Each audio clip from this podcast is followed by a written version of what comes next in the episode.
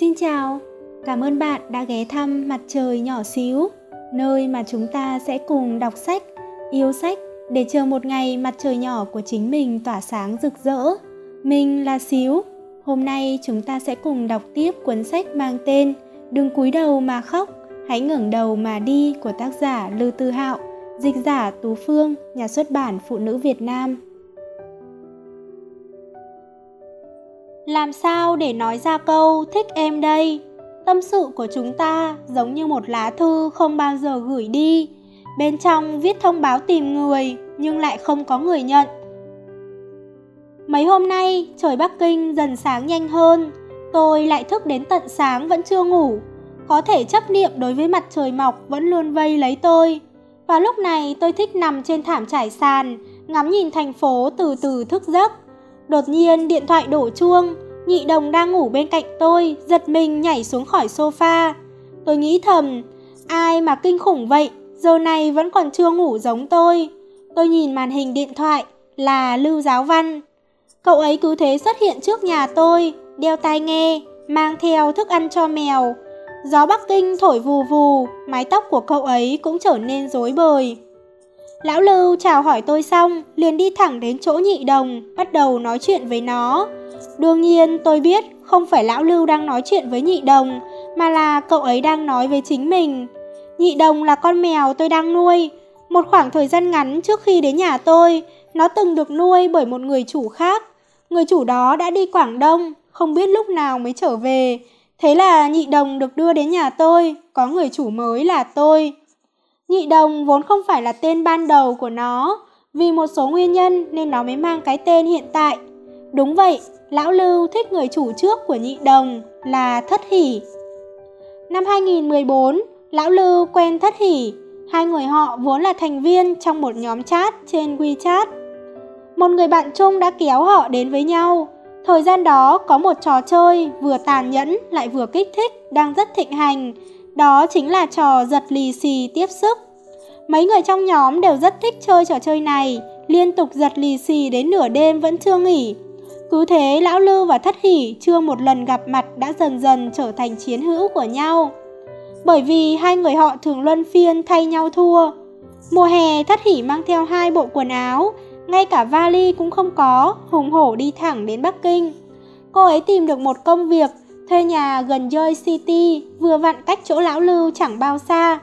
Thế là tình bạn online phát triển thành offline, hai người thường xuyên gặp nhau. Thế nhưng tính cách của hai người hoàn toàn không giống nhau. Nếu nói có người an tĩnh tựa như cơn gió lướt qua gò má ngày xuân, thì Thất Hỷ chính là cơn gió cấp mười hai, hùng hổ lao đến rồi tan đi trong tích tắc. Lão Lưu là một người trầm tính, khi gặp nhau cũng không nói gì nhiều, kể cả lúc uống rượu vào, cậu ấy cũng chẳng nói thêm được mấy câu, cứ nâng ly lên là lại uống ngay. Có một hôm, hai người họ gặp nhau, một nhóm người ầm ĩ đòi chơi trò chơi. Lão Lưu trời sinh đã xui xẻo, không tranh giành cũng không trốn tránh, cứ thế uống đến say khướt. Thất Hỷ đành phải đưa Lão Lưu về nhà. Hôm sau khi thức dậy, cậu ấy thấy trong tủ lạnh có thêm rất nhiều đồ ngọt và sữa tươi. Trên tủ còn dán một tờ giấy. Sữa tươi là để khi cậu thức dậy uống, còn đồ ngọt thì không được đụng vào, nó là của tớ. Tháng hai năm hai không một lăm là sinh nhật Thất Hỷ. Lão Lưu suy nghĩ rất lâu xem nên mua quà gì để tặng Thất Hỷ. Cuối cùng cậu quyết định lắp mô hình Lego tặng cho cô ấy. Trong bữa tiệc, Thất Hỷ mở từng món quà ra. Lão Lưu thấy quà những người khác tặng không phải rất đắt tiền thì cũng vô cùng dụng tâm. Lòng bàn tay cậu ấy đổ đầy mồ hôi, cảm thấy bản thân tệ quá. Cậu không sợ Thất Hỷ chê mình, mà sợ khi cô ấy mở quà ra sẽ bị mất mặt trước bạn bè. Thất Hỷ mở quà ra là mô hình xe hơi Lego. Lão Lưu ngượng ngùng nhìn vào mắt Thất Hỷ, cúi đầu ấp úng nói: "Lần trước lúc chúng ta dạo phố, cậu nói, cậu nói mô hình này rất đẹp." Thất Hỷ bật cười nói: "Lần tôi đến cửa hàng Lego với cậu ấy hả?" Nói vu vơ một câu, thế mà cậu cũng nhớ à? Lão Lưu đỏ mặt, Thất Hỷ không đùa nữa, ôm lấy cậu rồi nói: "Cảm ơn cậu, tớ thích lắm." Tất cả mọi thứ đều biến mất, cả thế giới dường như chỉ còn lại cái ôm của Thất Hỷ và tiếng tim đập thình thịch của cậu. Rất lâu sau đó, cậu ấy vẫn chưa thể bình tĩnh lại được. Đến khi bữa tiệc kết thúc, Thất Hỷ uống đến nỗi bước đi cũng không vững. Lão Lưu đỡ lấy cô ấy nói, tớ đưa cậu về nhà nhé. Thất Hỷ nói, ừ, đi với tớ đến cửa hàng tiện lợi mua kem trước đã. Thanh toán xong, Lão Lưu bước đi trong cơn gió lạnh, vừa đi vừa cằn nhằn. Trời lạnh thế này, sao cậu lại muốn ăn kem chứ? Thất Hỷ ngồi xuống bậc thềm nói, sau khi chia tay, tớ bắt đầu thích ăn kem. Nếu trái tim không được ngọt, thì để dạ dày ngọt một chút vậy. Lão Lưu đứng bên cạnh, muốn nói gì đó, nhưng cuối cùng vẫn không lên tiếng. Tôi và Lão Đường đều biết Lão Lưu thích Thất Hỷ. Đó là bởi vì những khi không có mặt Thất Hỷ, Lão Lưu đều sẽ nhắc tới cô ấy. Mùa đông năm hai không một lăm, Lão Lưu đến tìm tôi. Cậu ấy hỏi, Lão Lưu, cậu biết lò sưởi hỏng rồi thì phải làm sao không? Tôi ngờ vực nói, tớ cũng vừa dọn đến Bắc Kinh, không rõ lắm, hay là đi tìm quản lý tòa xem, lò sưởi nhà cậu bị hỏng hả? Cậu ấy lắc đầu nói, không phải tớ, lò sưởi nhà Thất Hỷ hỏng rồi. Tôi nói, vậy cậu bảo cô ấy tìm quản lý tòa nhà đi. Cậu ấy nói, gần đây Thất Hỷ không ở nhà. Tôi bắt đầu nhiều chuyện, vậy sao cậu biết lò sưởi nhà người ta bị hỏng? Cậu ấy bối rối sờ mũi, lần trước tôi đến nhà tìm cô ấy thì phát hiện ra. Tôi cười gian manh nói, ái chà, được lắm nha, trai đơn gái chiếc ở chung một nhà. Cậu ấy vội vàng xua tay, cậu nghĩ đi đâu vậy? Cả đám bọn mình cùng đến nhà cô ấy mở tiệc, lúc đó trời vẫn chưa lạnh lắm.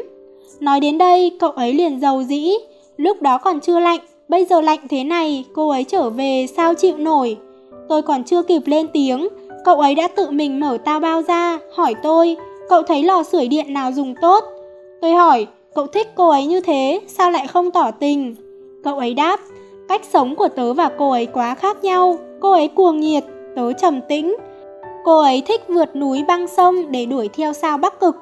Tớ nghĩ mình thích hợp với việc thoải mái nằm trên bãi cỏ để ngắm sao hơn. Đến cuối cùng vẫn là đường ai nấy đi thôi, không thể cùng quy về một chỗ được. Cậu ấy lại nói, khoảng thời gian này gần như ngày nào tớ và cô ấy cũng ở bên nhau. Ánh mắt của cô ấy khi thích một người, tớ chỉ cần nhìn là biết ngay. Từ trước đến nay, tớ chưa từng lọt được vào ánh mắt ấy. Thật ra còn có một nguyên nhân nữa, tất cả chúng tôi đều biết. Thất Hỷ vẫn không quên được bạn trai cũ của mình. Có một hôm, chúng tôi cùng đi xem kịch nói. Xem được nửa chừng thì Thất Hỷ bật khóc. Đó là bởi vì bạn trai cũ của cô ấy là diễn viên kịch nói. Hồi hai người còn yêu nhau, anh ta thường ở nhà tập lời thoại với Thất Hỷ trước, coi như duyệt sơ qua kịch bản. Tôi nghĩ chắc là cô ấy đang nhớ đến anh ta. Không hiểu sao tôi bỗng nhìn sang Lão Lưu, cậu ấy đang cuống cuồng tìm khăn giấy. Lão Lưu mấp máy môi nhưng không biết phải nói gì, đành lẳng lặng đưa khăn giấy qua cho cô ấy.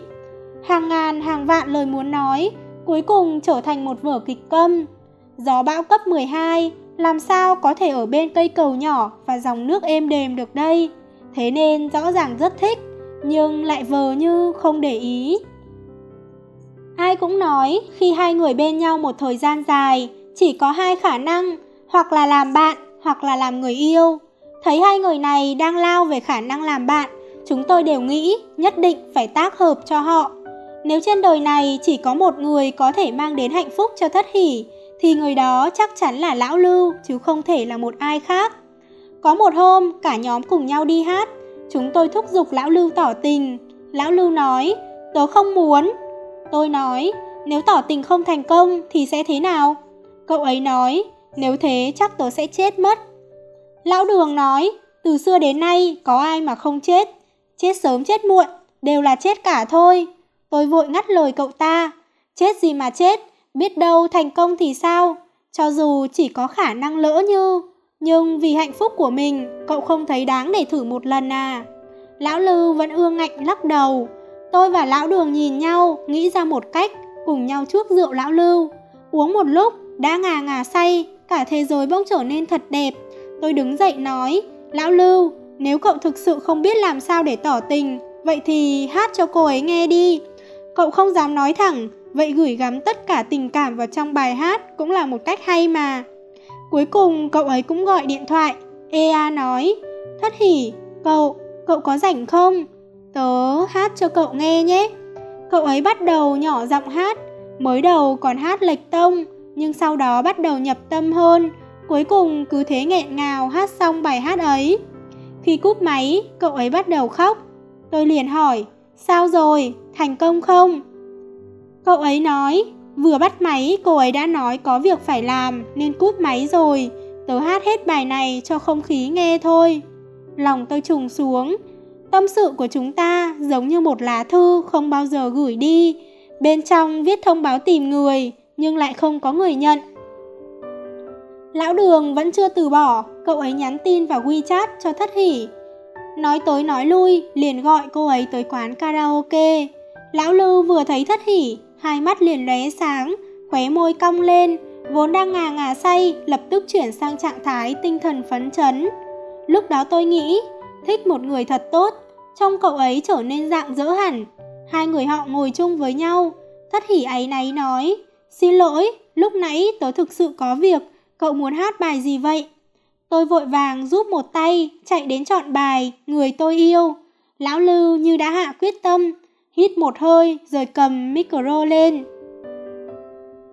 Thất Hỷ lại giật lấy mic và nói, tớ biết bài này, để tớ hát cho. Lão Lưu lập tức nhụt chí, cả người trở nên ỉu xìu. Theo hiểu biết của tôi về cậu ấy, chỗ dũng khí mà khó khăn lắm mới gom được, giờ đã biến mất không còn dấu vết. Hát xong, Thất Hỷ kéo Lão Lưu lại nói, không phải các cậu vẫn hay bảo tớ phải tiến về phía trước sao? Gần đây tớ thích một người rồi. Lão Đường nhanh chóng tiếp lời, có phải người đó đang có mặt ở đây không?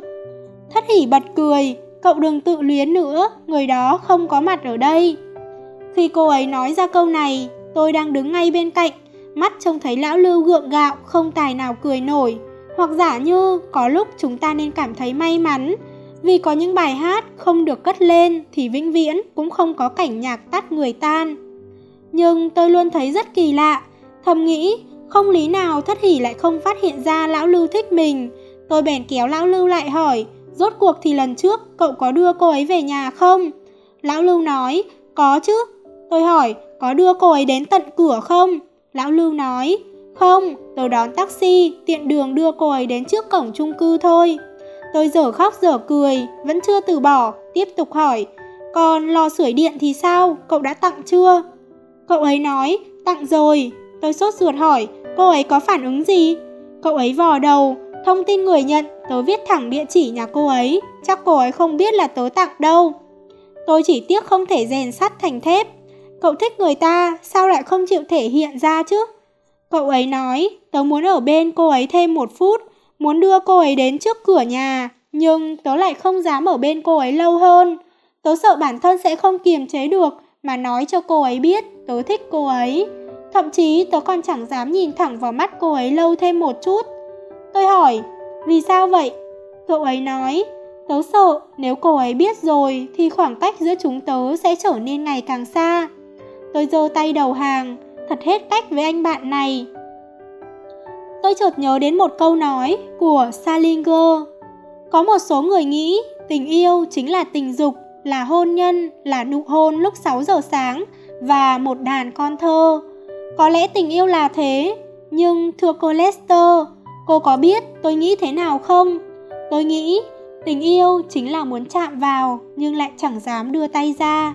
Hóa ra thế giới này quả thật có một tuýp người như thế, muốn chạm vào nhưng lại chẳng dám đưa tay ra. Lão Lưu biết chuyện quá khứ của Thất Hỷ, lúc nghe được tin cô ấy thích người khác, có lẽ cậu ấy cũng thực sự cảm thấy vui vẻ. Điều tồi tệ nhất là bạn vĩnh viễn không bao giờ biết được mình thích một người nhiều bao nhiêu cho đến khi người ấy đem lòng yêu người khác, không cách nào xoay chuyển. Hóa ra cậu ấy lại thích Thất Hỷ nhiều đến thế. Cậu ấy từng mơ thấy hai người họ bên nhau vô số lần. Cậu ấy muốn nói với Thất Hỷ câu tớ thích cậu, nhưng lần nào đến đoạn này cậu ấy cũng choàng tỉnh. Cậu ấy bắt đầu nghiêm chỉnh giúp Thất Hỷ theo đuổi anh chàng kia. Thất Hỷ dường như cũng không phát hiện ra.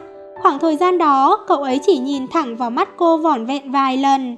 Thất Hỷ hỏi, tớ nên trả lời tin nhắn WeChat này thế nào đây? Cậu ấy nói, cậu cứ trả lời như thế, nếu tớ là anh chàng kia chắc chắn sẽ rất vui. Thất Hỷ hỏi, tớ có nên thường xuyên hẹn gặp anh ấy không? Hình như khó hẹn được anh ấy lắm. Cậu ấy nói, thích một người thì tất nhiên là nên hẹn gặp người ấy rồi, gặp nhiều mới tạo thêm được nhiều cơ hội chứ. Cuối cùng Thất Hỷ cũng có dũng khí để tỏ tình, nhưng lại đồng bệnh tương lân với Lão Lưu. Đêm đó, cậu ấy đưa Thất Hỷ về, biết tâm trạng của cô ấy không tốt, nên cùng cô ấy đi hóng gió, ở bên cô ấy đến tận bảy giờ sáng. Hai người cùng đi bộ trên đường lớn, đi từ cầu Từ Vân Tự đến Joy City Triều Dương. Hễ đi qua cửa hàng tiện lợi nào là lại ghé vào mua một cây kem. Thật ra dạ dày của Lão Lưu không tốt, nhưng vẫn ăn cùng cô ấy. Cứ đi chậm chậm như thế suốt đêm, cho đến tận khi mặt trời ló dạng. Cậu ấy dùng hết sức mình để an ủi cô ấy, nhưng lại không thể thốt ra được câu nói tớ thích cậu. Thích một người là điều đáng quý biết mấy, đáng quý đến mức đứng trước mặt người mình thích cũng đều không dám bày tỏ nỗi lòng của mình. Cậu nghĩ cứ để vậy đi, cậu nghĩ nếu cô ấy có thể vui vẻ, vậy mình sẽ là một con đom đóm bên cạnh cô ấy. Hai ngày sau, họ gặp nhau, Thất Hỷ đột nhiên nói muốn đi Phật Sơn. Lão Lưu không nói gì cả, đi ra ban công hút thuốc. Cậu ấy cảm thấy mình đang dần chìm xuống đáy biển, tiếng kêu cứu cứ thế chìm xuống theo. Câu chuyện sau đó thế nào? Câu chuyện sau đó là cuối cùng cậu ấy cũng tỏ tình. Đó là một ngày trước khi Thất Hỷ lên đường, Lão Lưu giúp cô ấy thu dọn hành lý. Đó là lần đầu tiên cậu nhìn thấy Nhị Đồng. Gaffy đáng yêu thật, Lão Lưu nói. Tớ giao nó cho Lư Tư Hạo rồi. Cậu ấy vẫn luôn muốn nuôi một con Gaffy. Cậu có thể đến nhà cậu ấy để thăm nó, Thất Hỷ nói. Lão Lưu giúp Thất Hỷ thu dọn xong tất cả hành lý. Thất Hỷ nói, năm đó tớ đến nơi này để quên một người. Lão Lưu hỏi, sau đó thì sao? Thất Hỷ vỗ vai Lão Lưu nói, sau đó tớ gặp được các cậu, đến Bắc Kinh thật sự rất đáng. Lão Lưu nhìn nụ cười của Thất Hỷ, cuối cùng không nhịn được mà nói, cậu đi rồi, tớ sẽ rất nhớ cậu. Thất Hỷ nói, tớ cũng sẽ nhớ cậu. Lão Lưu thu hết dũng khí nói, ý của tớ là tớ sẽ rất rất rất nhớ cậu. Thất Hỷ sững sờ hỏi, làm sao lại? Cuối cùng Lão Lưu cũng nói ra câu ấy, ý của tớ là tớ thích cậu. Trước đây tôi nghe người ta nói, trên đời này có hai việc không thể giấu, một là hắt hơi, hai là tình yêu. Không thể giấu được, tình yêu sẽ chan chứa trong ánh mắt của bạn, tình yêu sẽ biểu hiện ra trong nhất cử nhất động của bạn. Đến cuối cùng, ma xui quỷ khiến thế nào, bạn vẫn sẽ nói với cô ấy câu nói, tớ thích cậu. Lúc bấy giờ, Thất Hỷ rất mông lung, cô ấy không thể tin được Lão Lưu lại thích mình. Thích cô, vậy tại sao lại không biểu hiện ra? Thích cô, tại sao không bao giờ đưa cô về nhà? Thích cô, tại sao khi cô thích người khác lại dốc hết sức để giúp cô theo đuổi người đó? Tôi không thể trả lời, cô ấy cũng không biết được đáp án. Có lẽ bản thân Lão Lưu cũng không trả lời được câu hỏi này. Nhưng cậu ấy nói rất thích một đoạn văn tôi viết. Tôi là một người, dù ghét em cũng chưa chắc đã nói ra. Có cảm tình với em, nhưng đến tận khi chết đi cũng chưa chắc đã chịu thừa nhận. Khi em biến mất, tôi nóng lòng đi tìm khắp thế gian, đến bất cứ nơi nào em có thể xuất hiện. Nhưng lúc thấy bóng dáng em nơi góc phố, tôi sẽ vờ như vô tình đi ngang qua. Thà để em nghĩ tôi không quan tâm đến em, cũng sống chết phải giữ thể diện, sợ mình quá yêu em. Thế nên những tháng ngày sau này tôi nhận ra, ý thức tự bảo vệ và lòng tự tôn nực cười này của mình rồi sẽ đi theo tôi như hình với bóng. Trừ phi thích đến mức muốn ở bên cô ấy suốt đời, cậu ấy sẽ không nói gì cả, nhưng cuối cùng cậu ấy đã tỏ tình. Tôi nghĩ chính là như thế. Cho đến khi Thất Hỷ phải đi, cậu ấy mới nhận ra mình thích cô ấy nhiều đến nhường nào. Không phải kiểu thích đi trên đường thấy một cô gái liền trúng tiếng sét ái tình. Không phải kiểu thích khi nhận được tin nhắn của cô ấy trước khi đi ngủ, chợt thấy động lòng. Mà là kiểu thích đến mức muốn được ở bên cô ấy cả đời. Nhưng Thất Hỷ vẫn đi Phật Sơn. Trước khi đi, cô ấy nói, nếu cậu nói ra sớm hơn, có lẽ tớ không đưa ra quyết định này. Lão Lưu nói, nếu tớ nói ra sớm hơn, có lẽ cậu sẽ không xem xét đến tớ. Thất Hỷ không đáp lại. Nếu thời điểm không lệch nhau thì tốt biết mấy. Khi tôi thích em, vừa khéo em cũng thích tôi. Có những lúc cho dù bạn đi dọc theo con đường mà người bạn thích từng đi, cô ấy cũng sẽ không quay đầu lại nhìn bạn dù chỉ một cái. Bởi lẽ người bạn thích là cô ấy của quá khứ, còn người cô ấy thích lại là một người khác trong quá khứ. Thế nên giữa các bạn mãi mãi có sự chênh lệch về thời gian. Xin thứ lỗi cho tôi không thể viết tiếp câu chuyện này, bởi vì kết cục của câu chuyện chính là như vậy. Tôi nghe cậu ấy kể cho con mèo nhà tôi toàn bộ câu chuyện. Cậu ấy nghĩ chỉ cần cô ấy được vui vẻ, cậu ấy nguyện cố gắng hết sức để làm những điều tốt nhất. Tôi chợt nhớ tới một lần đến nhà cậu ấy chơi. Tôi mở tủ lạnh ra, đang muốn tìm vài lon bia. Sao trong tủ lạnh lại toàn đầy đồ ngọt? Tôi hỏi, một người đàn ông như cậu, sao trong tủ lạnh toàn đồ ngọt với kem thế? Cậu ấy nói, lỡ như có một ngày cô ấy đến nhà tớ chơi thì sao? Nhưng cậu ấy đã bỏ lỡ mất thời cơ. Người trong lòng đã rời khỏi thành phố này rồi. Cậu ấy không biết nên làm sao, đành đến nhà tôi trò chuyện cùng con mèo từng ở bên cô ấy. Gặp gỡ ngắn là thế, chia ly dài đến vậy. Ở lại thành phố này khó khăn đến nhường nào. Tôi nghĩ bạn còn rõ hơn tôi. Trước tiên hãy bắt đầu từ một bộ phim điện ảnh. Tên phim là Chú chó trung thành Hachiko. Nhân vật chính là một chú chó tên Hachiko. Không ai biết nó từ đâu đến. May mà nó gặp được một người chủ tốt. Mỗi ngày Hachiko đều tiễn giáo sư đi làm. Đúng năm giờ chiều sẽ ở nhà ga đợi giáo sư tan làm, sau đó vẫy đuôi lao về phía ông ấy. Hachiko có một đặc điểm, đó là nó rất thích cùng chủ của mình chơi bóng. Có một hôm, trước khi giáo sư đi làm, nó đột nhiên không giống như bình thường mà cất tiếng sủa khiến giáo sư rất vui. Nhưng cũng chính hôm đó, giáo sư đang đứng lớp chợt ngã xuống, lên cơn nhồi máu cơ tim mà qua đời. Không bao giờ trở lại nhà ga ấy nữa. Từ đó, cứ năm giờ chiều mỗi ngày, Hachiko đều đứng ở nhà ga trông ngóng, chờ đợi ngày chủ nhân của nó trở về. Ngày thứ hai, ngày thứ ba, từ mùa hè đến mùa thu, trong suốt mười năm, bất kể mưa gió, Hachiko đều đợi, cho đến khi nó qua đời. Khi tôi đang xem bộ phim này, đúng lúc có cô bạn đến nhà chơi. Cô ấy vừa xem được một nửa thì bắt đầu thút thít. Phim còn chưa kết thúc, cô ấy đã khóc nức nở. Tôi đưa xấp khăn giấy qua. Cô ấy vừa khóc vừa kể lại câu chuyện của mình và một chú chó. Một đêm vào năm năm trước, cô ấy gặp Điểm Điểm. Điểm Điểm là một chú chó hoang. Đêm đến không có nơi nào để đi nên thường cuộn mình nằm cạnh hàng xe đạp trước khu chung cư nhà cô ấy. Có một đêm, cô ấy tan làm, ghé siêu thị mua ít thức ăn. Lúc chuẩn bị về nhà thì chợt nghe thấy tiếng sủa phát ra bên cạnh. Cô ấy giật nảy mình, quay đầu lại thì thấy một con chó hoang dơ dáy đang trừng to mắt nhìn mình. Cô ấy vốn định bỏ đi nhưng lại phát hiện ra chân sau của nó đang chảy máu. Cô ấy không muốn để tâm đến, nghĩ bụng sao lại phải để tâm đến một con chó lang thang chứ. Nhưng khi bốn mắt nhìn nhau, cô ấy lại mềm lòng. Cô ngẩn người tại chỗ một lúc, nhớ xem gần đây có bệnh viện thú y nào không. Nhưng một mình cô thực sự không thể kéo nổi nó. Thế nên cô gọi điện cho bạn trai lúc bấy giờ của mình. Bạn trai nhăn mặt nhíu mày chạy đến, không thèm liếc nhìn chú chó lấy một cái đã kéo cô đi. Cô ấy nói, đợi chút đã, nó đang chảy máu. Bạn trai nói, mắc mớ gì đến em, trên đời có nhiều chó hoang như vậy, em muốn cứu từng con một hả? Em không ngửi thấy mùi hôi trên người nó à? Cô ấy do dự một lúc, ngẫm nghĩ rồi lấy một cây lạp xưởng trong túi ra, dè dặt ném qua cho nó. Sau đó cô hạ quyết tâm trở về nhà. Sau khi về đến nhà, cô ấy càng nghĩ, càng thấy không thoải mái.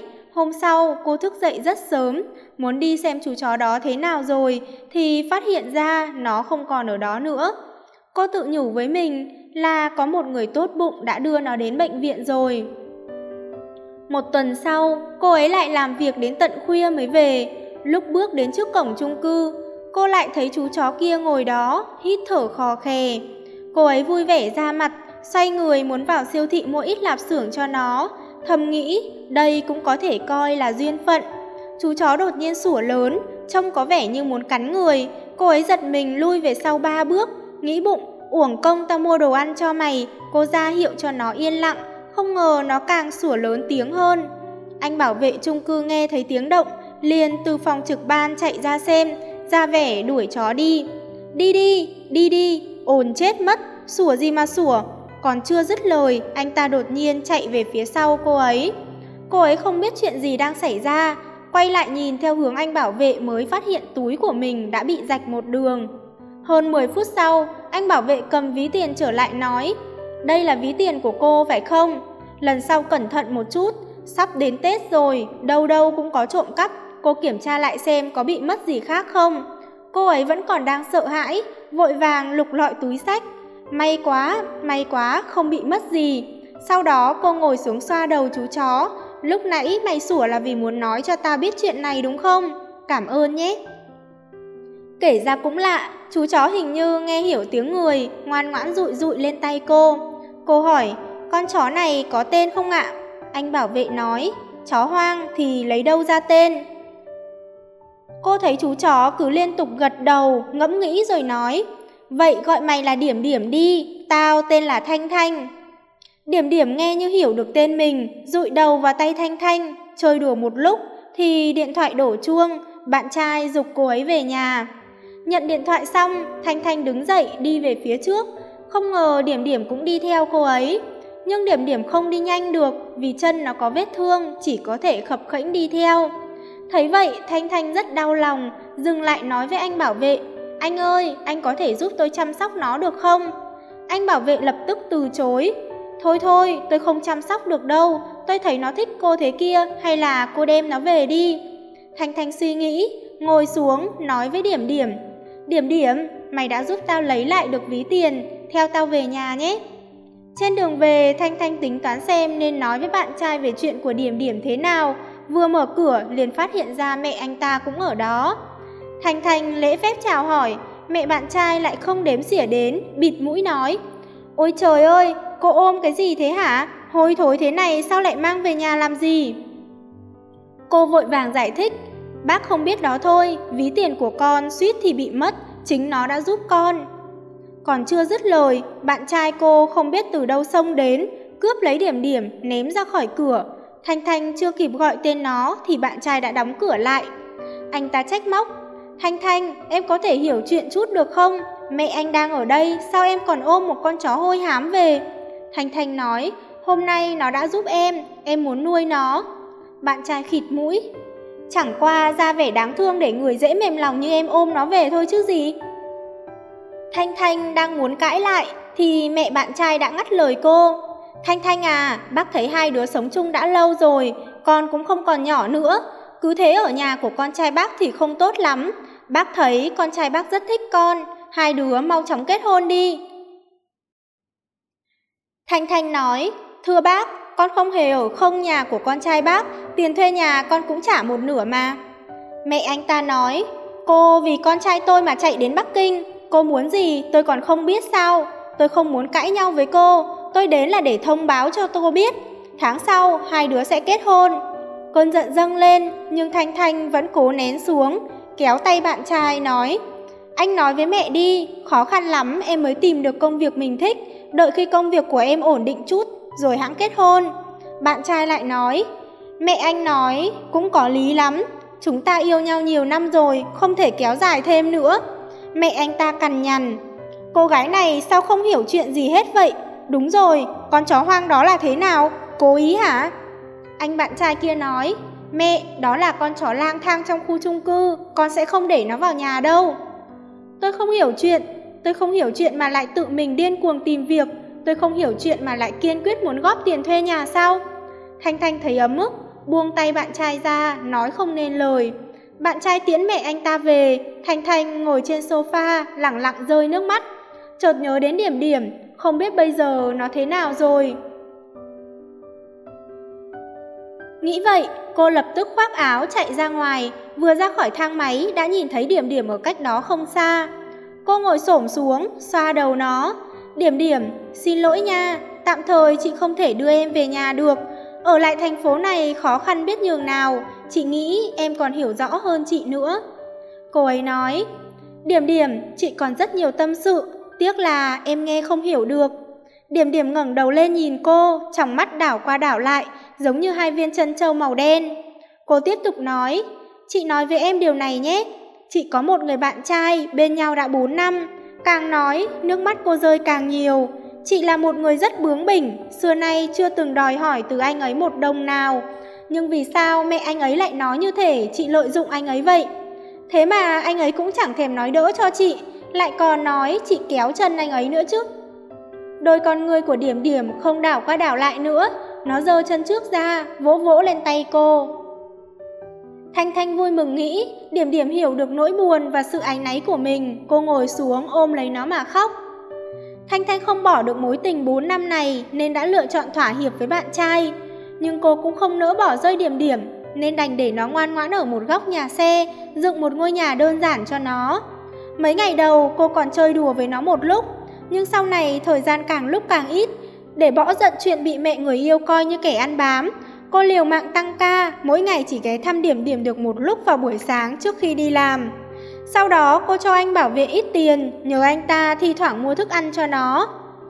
Có một buổi sáng nọ, cô bất cẩn ngủ quên, mặc quần áo xong vội vàng chạy đến công ty, quên ghé thăm Điểm Điểm.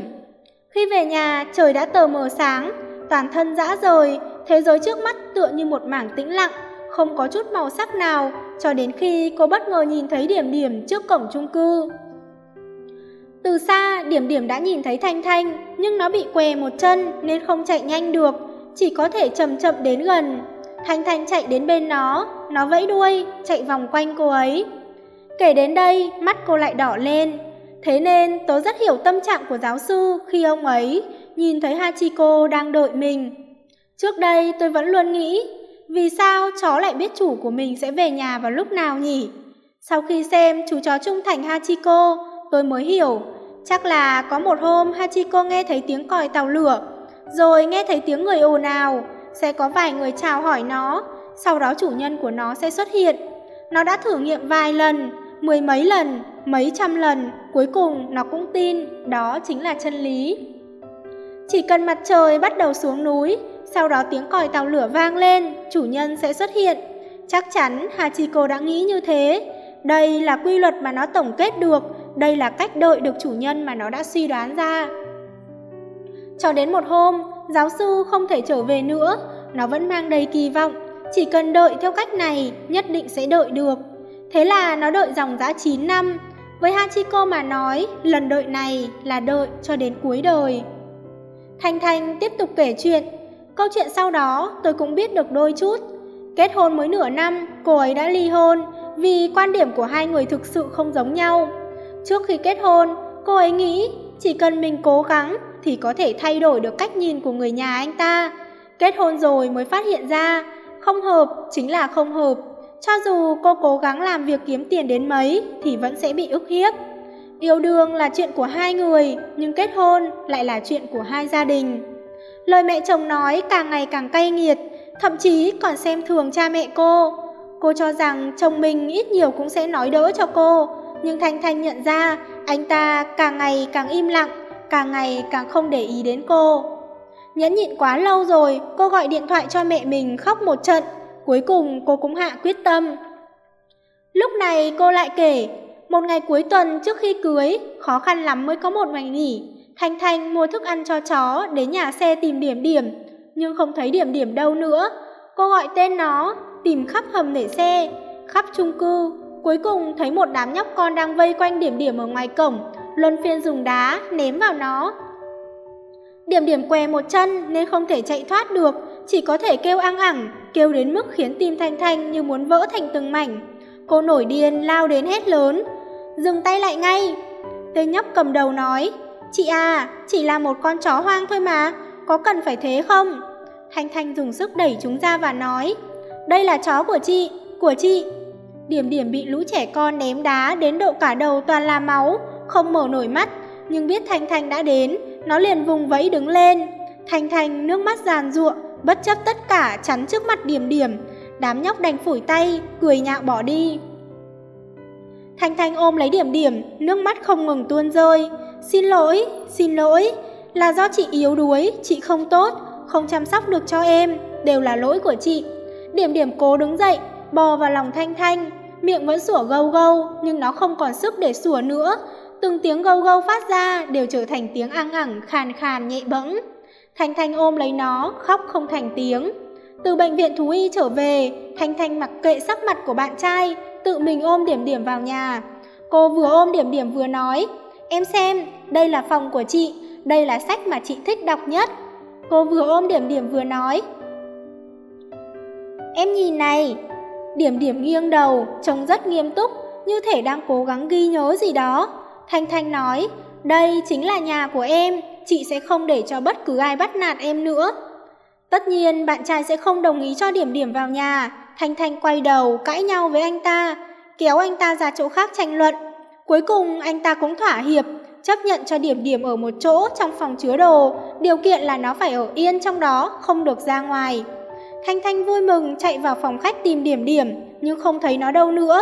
Lúc này cô mới phát hiện mình quên chưa đóng cửa. Lúc này cô không tìm được nó về nữa. Nó có thể đi đâu chứ? Điểm Điểm thương tích đầy mình, có thể đi đâu được chứ? Cả đêm đó cô không ngủ, tìm kiếm nó cho đến tận sáng. Hôm sau, anh bảo vệ tìm cô nói, con chó đó chết rồi, ngay lúc sáng nay, chết trong đống rác, bị xem như rác mà hốt đi rồi. Anh bảo vệ nói rất nhẹ nhàng, sau đó xoay người đi mất. Cả thế giới đều không quan tâm đến chú chó lang thang này cho đến khi nó gặp được cô. Cả thế giới đều không quan tâm đến cảm giác của Thanh Thanh cho đến khi cô gặp được nó. Sau đó thì thế nào? Xin lỗi, không còn sau đó nữa. Rất lâu sau, Thanh Thanh mới kể xong câu chuyện này, nước mắt cô ấy không ngừng tuôn rơi. Cô nức nở nói, lần đầu tiên gặp Điểm Điểm, thậm chí tớ còn có chút ghét bỏ nó. Ban đầu, dù chỉ cho nó một cây lạp xưởng, nhưng nó đã xem tớ là người tốt nhất trên đời rồi. Thật ra tớ đâu có tốt đến thế.